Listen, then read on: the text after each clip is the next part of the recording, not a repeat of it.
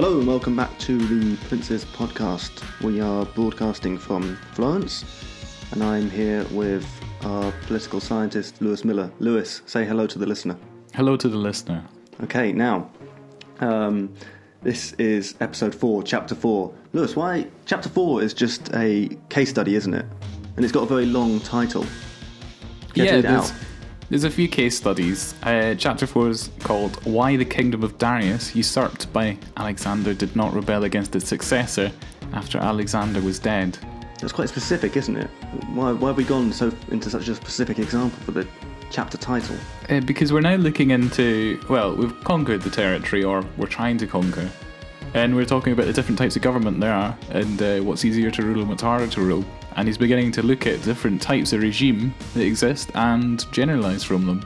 Yeah, and at the moment, um, you're, you're playing a video game where you're trying to um, take over Britain Yes. with these principles, and you set up you set me up an account on the game, and I'm in Italy, and I'm the Duke of Ferrara, who we mentioned last week, right? Yep, exactly. Yeah, and uh, you've you, you've encouraged me to invade Bologna, which I successfully achieved. And the game is set in the set a few hundred years before Yeah, it's Um, called Crusader Kings 2. Crusader people, Kings 2. Yeah. would you recommend it? Um, if you have a lot of time to put into a game, then yeah, probably. But it's uh, yeah, it's pretty narrative. How are you doing? Because I want to update listeners on your progress in the game. My Because I, progress? because, because I think it's very connected to this. Because in this game, it's very complicated. It's not just fighting and killing people. Um, it's very political. It's about how you treat other people and how you use resources. yeah, the stuff from later on in Machiavelli is quite useful. Don't get hated. But Yeah. uh, rule with fear and make sure you have more power than all the people underneath you. So I think it's very important that we update the listeners on your progress and success in well, this video game. Well, it will game. be very, very slow because I never have any time to play okay, it. yeah, but, uh, it, would- it would undermine us if you were bad at it. Yeah, well, yeah, I, I'm not the best at it, but um, it's mainly because it's a very, very difficult game. But I like to imagine I'm quite good at it. Okay, so I'm down in Italy and I've um, Yeah. Mm. invaded Bologna from uh, Ferrara. Is it Ferrara? Ferrara, yeah, yeah. I'm Duke Ferrara, and I call myself Nicola. And Mm. um, you, meanwhile, are up in Britannia, Mm-hmm. and you are moving down slowly and steadily through Britain, and Mm. you're you've reached the Humber, and you're moving down from Scotland because you're Scottish. Yeah, of But course. you've lost Cumbria, I lost Cumbria because someone inherited it. Yeah. which is an embarrassing stain on the map of your empire. yeah. Well, uh, the thing is, you can't uh, don't conquer what you can't hold. Is uh, a good hold. principle. and that is something we will probably come back to. But for now, we're going to jump into this chapter. But before I start, I'll say what I say every week. Don't worry if you didn't listen to the first three episodes, because The Prince by Niccolo Machiavelli is not a linear book. It is fairly applicable advice all the way through, isn't it, Lewis? Yes.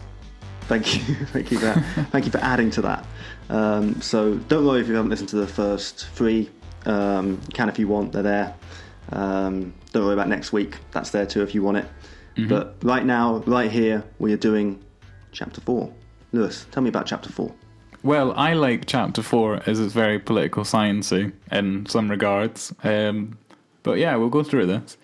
So again, just to remember, why the kingdom of Darius, usurped by Alexander the Great, that is, not just Alexander any old one, did not rebel against his successors after Alexander was dead. Just a little bit of context as who he was. He was a conqueror of Greece, and then he moves and he conquered uh, from Egypt to Iran, which is where Darius was um, the the ruler, and um, and yeah, his, his um, empire collapsed. The little famous story about Alexander the Great, according to legend, uh, Octavian, who became Augustus, went to visit his uh, grave, and um, he broke his nose off by accident, apparently. And so that's a little famous story to do what with do you that. mean his nose? I don't know. For some reason, he broke his nose. Wait, wait, wait. Not the not the, the the skeleton's nose. Yeah, yeah, he was mummified. The, the, the body. Yeah. Yeah. Well, skeletons don't have noses, but Some time ago, I read right. this, but I'm pretty sure that happened. Yeah, okay, that might not be true. I hope it is. it's it- in it's in Augustus's uh, biography, which I recommend. Where is dead Alexander? Well, we don't know. He's uh, lost in Oh, time. right, okay. Oh, Uh, Indiana but if you are an archaeologist or treasure hunter, if you find it, please let us know. please write to us first. Yeah. Yeah. Okay, so uh, we'll get into the chapter though. Now we've considered how difficult it is to hold a territory. We can now look at how um, to hold a newly conquered territory. We can look at how difficult it is to conquer particular territories and how to rule them successfully. And so I think this is a really good chapter for political scientists. This is a nice, re- clear, clear research question. That is, there is a nice, clear thing to say. What is it we're trying to work out here? Uh, and there's a couple of what we call uh, independent variables. That is, there are a couple of things that cause it to be more easy or more difficult for whatever to occur, makes it more likely or less likely. So if you spot them as you're going through, well done, consider a career uh, in disappointment. So, uh, all monarchies which we have any record, record, according to Machiavelli, were ruled in two manners. The first manner was a prince and his servants, as he says, whom he vouchsafes out of mere grace to constitute his ministers and admits of their assistance in the government of his kingdoms.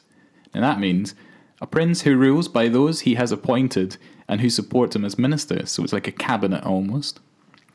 And the second one is a prince and his barons who were persons advanced to that quality not by favour or concession of the prince, but by ancientness and nobility of their extraction. And that means a prince who has an already existing nobility and he has to choose them.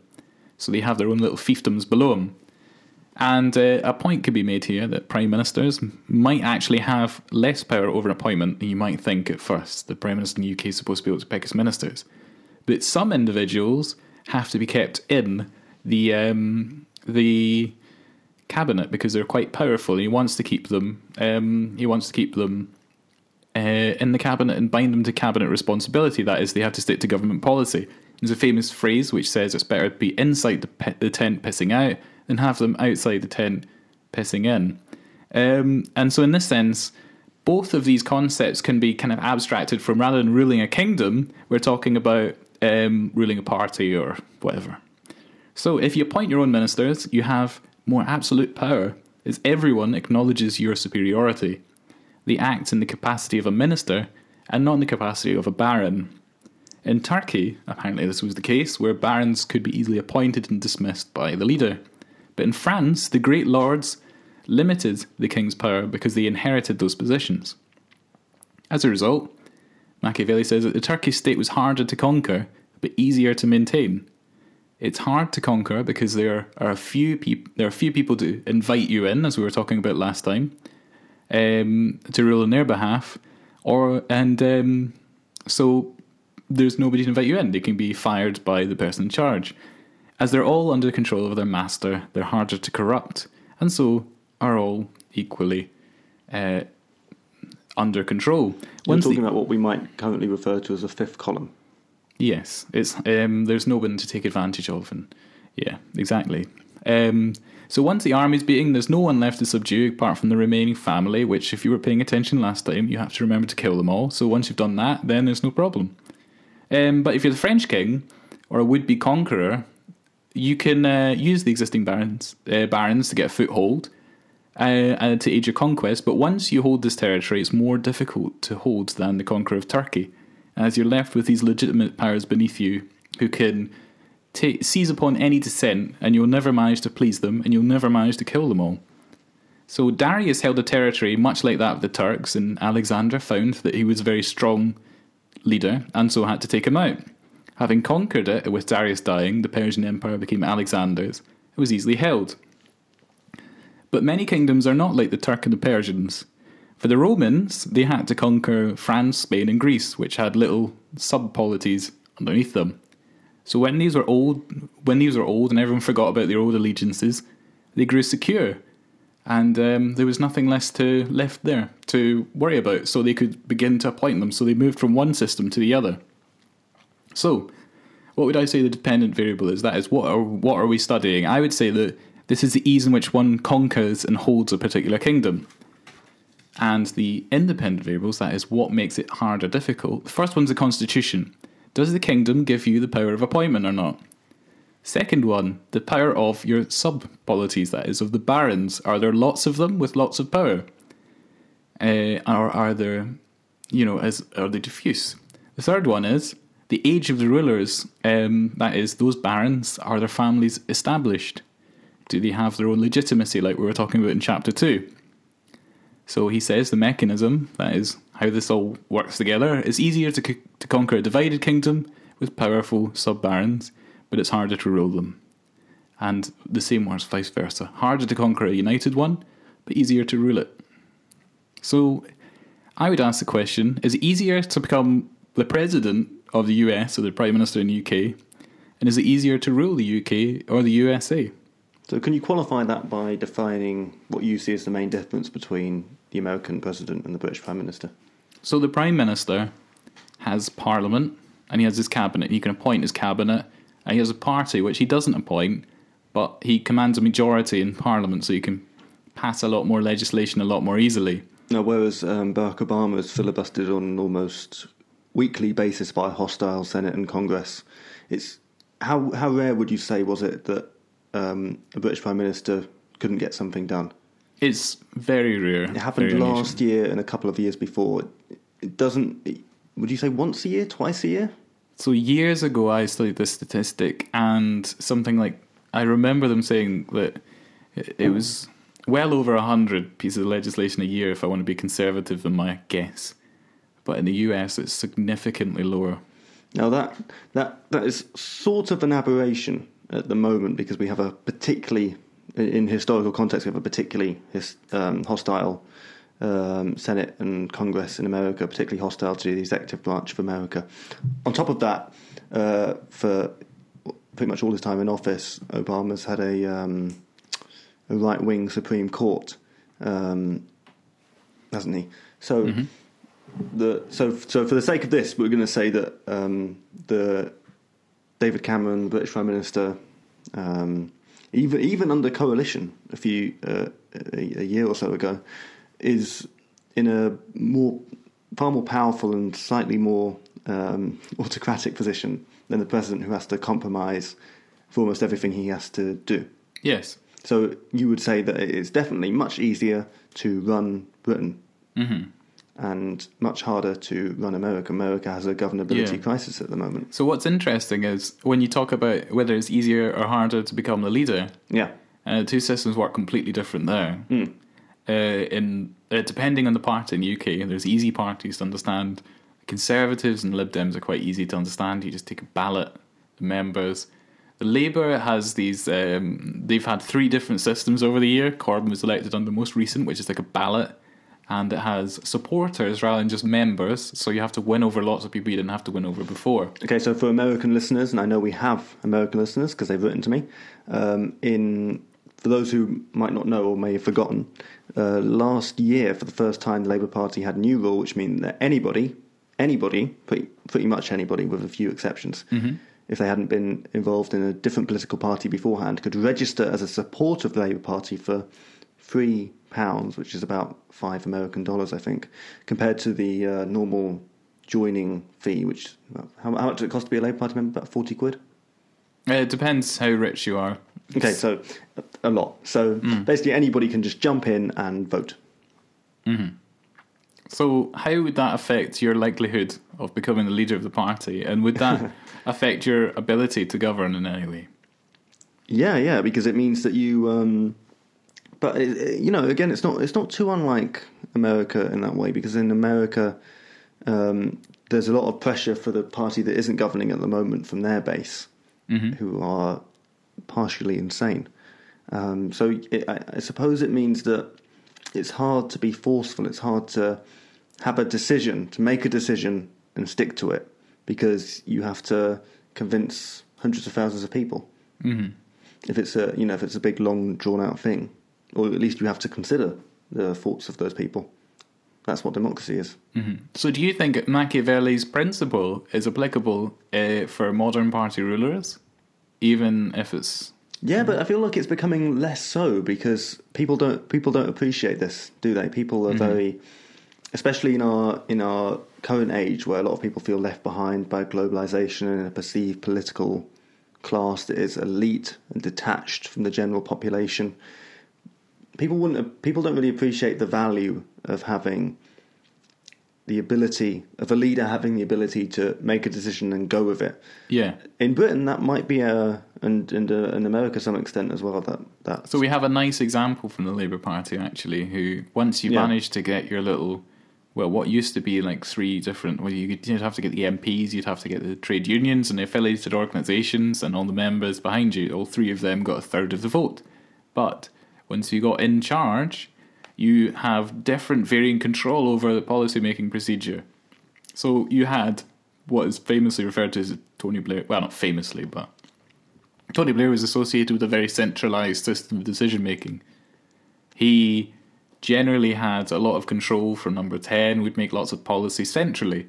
And so people who support Jeremy Corbyn were very dissatisfied with this because they go, you know, we knock doors, we're involved with the Labour Party, we go to all the events, we give you money, why do we have a say over policy?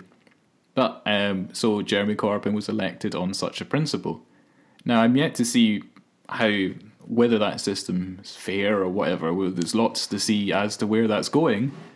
But if we create this sort of ideal type Jeremy Corbyn, and we have this ideal type Tony Blair, which both would be unfair to even to each, you could say that you could be on Jeremy Corbyn's side, where power, your leadership power, should be whatever the members decide, or you can be like Blair and you make decisions yourself as prime minister.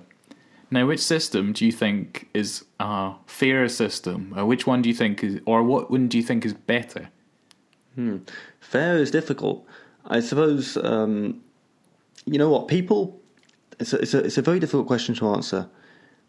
I think we have to appreciate how um, haunted we are by certain historic incidents and what they do to the preceding political generation.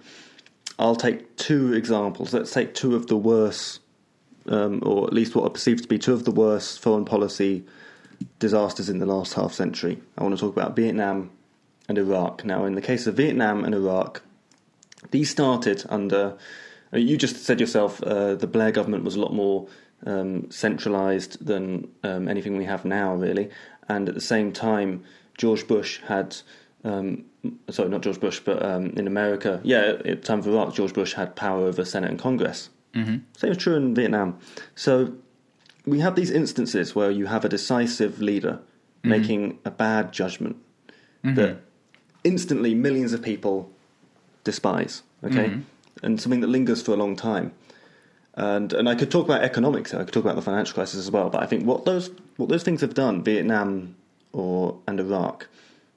Um, if we if we look at the years after Vietnam, we had absolute political chaos, especially on the left mm-hmm. in America. Cause you remember it was a um, Democratic president who started it, and you look at the uh, the um, the Democratic convention in '68, the one that Vidal and Buckley were at. Mm-hmm. Absolute chaos, riots in the street, nothing could get done. Massive brawl in the convention centre, which is why we have this uh, superdelegate system now.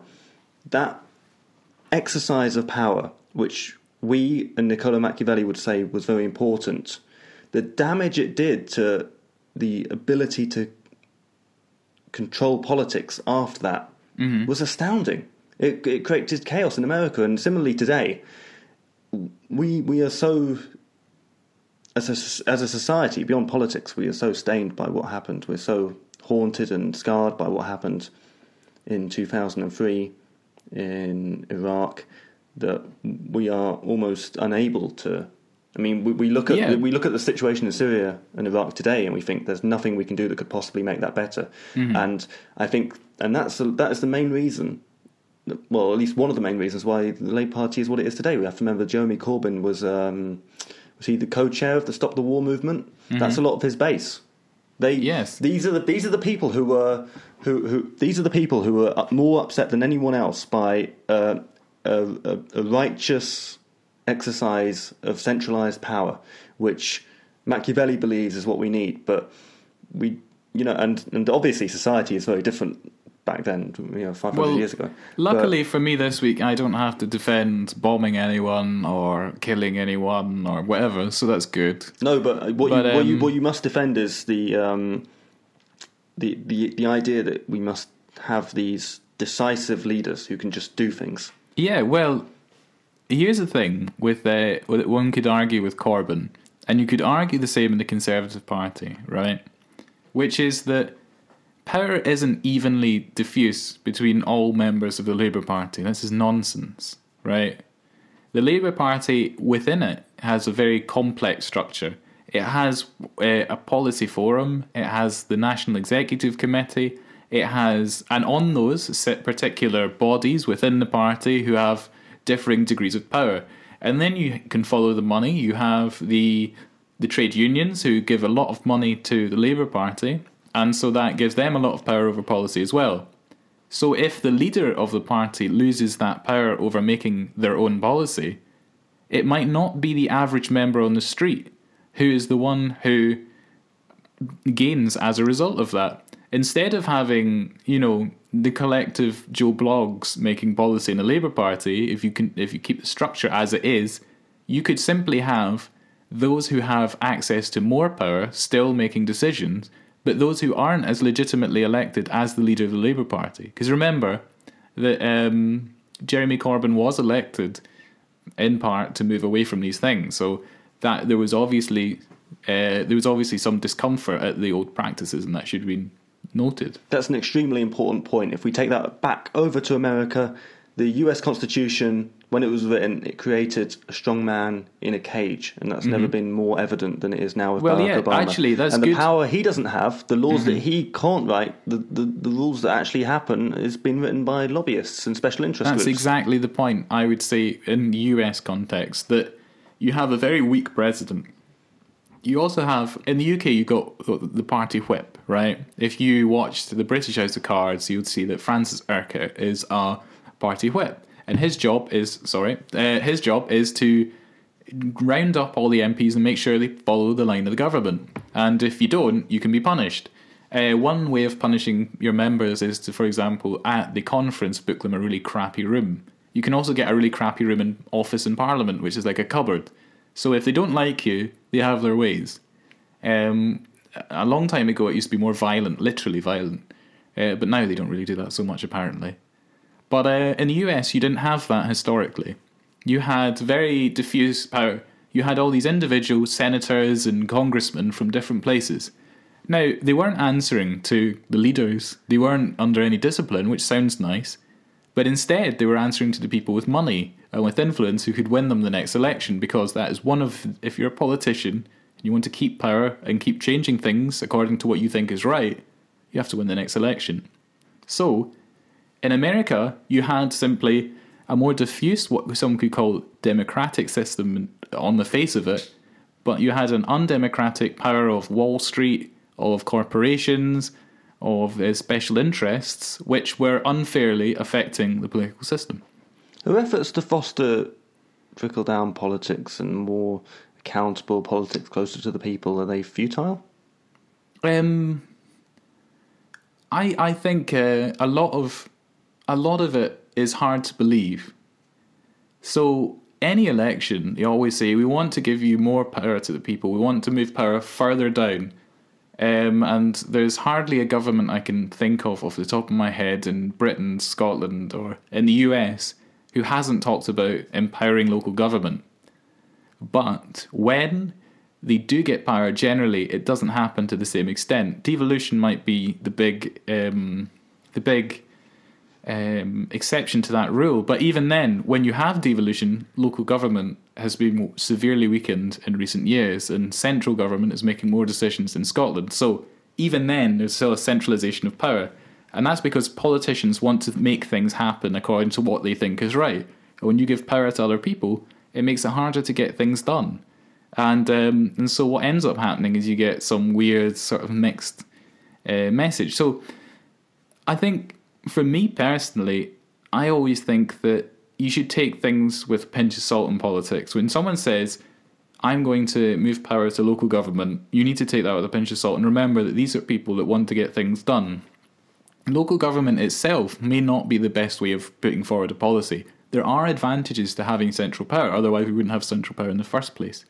But whether that power is legitimately used on your behalf um, requires some sort of civil society to hold to hold the government to account, to make sure they're not using it in their own interests unfairly, but they're doing using it according to some principles which we all accept are fair. So democracy requires the citizens to hold their government to account and make sure that power is not arbitrarily moving up and moving down. Um, but again, this is the problem. There is no object. Well, I would say there was no real objective way to say uh, how much power should sit where. That's ultimately a, a question that we have to answer through the democratic means itself. Coming back to the um, the chapter we're talking about today, Mm-hmm. what what are the what are the contemporary costs of having a gridlocked political system? Well, the costs are if you look at some countries um, in Europe, there's an article, a chapter, uh, well, there's even a book by um, what's a person called Lijphart who talks about two different systems of government. One's consensus and one's majoritarian, right? The consensus one, you have to reach all these decisions that everyone gets behind. And in a majoritarian government, you have the centralized decision maker. And this could almost be like the modern version of these two systems that Machiavelli is talking about, right? Consensus government is harder to rule, but it might actually be easier to take control if things are broken down. In a majoritarian one, it might be easier to. Uh, no, it might be hard to. See. It doesn't matter, right? This doesn't matter because we're talking about Lijphart, right? So Lijphart has these two systems, and he talks about the advantages and disadvantages. And he says that majoritarian systems are better at crises. That if you're a prime minister and you have a a, a majority in parliament, that you're more likely to be able to pull it through a crisis. And the same can be true of business and whatnot, right? When you can force the other people into accepting it, and there's a crisis, you need to make a decision straight away, it gets done. Um, and, you know, the alternative one, consensus, is really hard to reach and it takes a long time. So when you have a crisis, you know, consensus systems just don't work. So I specialise in foreign policy in the 70s partly, in the EU. So they had a consensus decision making system. So they had two problems in 1979. The Soviet Union invaded Afghanistan and Iran had a revolution. In each case, they spent weeks, literally weeks, and they went to summits and all the media are waiting outside and the ministers come out and they go, ah, we didn't decide anything. Because consensus is a very, very difficult thing to reach. And when there's a crisis happening right now and you have to respond to it, it's incredibly difficult. But everyone wanted a consensus system because they didn't want their country being overruled by all these other member states of the EU. So, I mean, it's a balance. One, Lijphart uh, ends up talking that he likes the um, the consensus system a lot better. It's more democratic. It takes more people's uh, decisions into account, so it's fairer. Um, but there are advantages either way, and that's one of the things that his study finds. Moving away from crisis and war, and just a more mundane and general efforts in politics. If we take relatively, shall we say, um, maybe not unpopular, but uh, not popular international efforts like um, the European Union and the Transatlantic Trade and Investment Partnership, those are efforts to make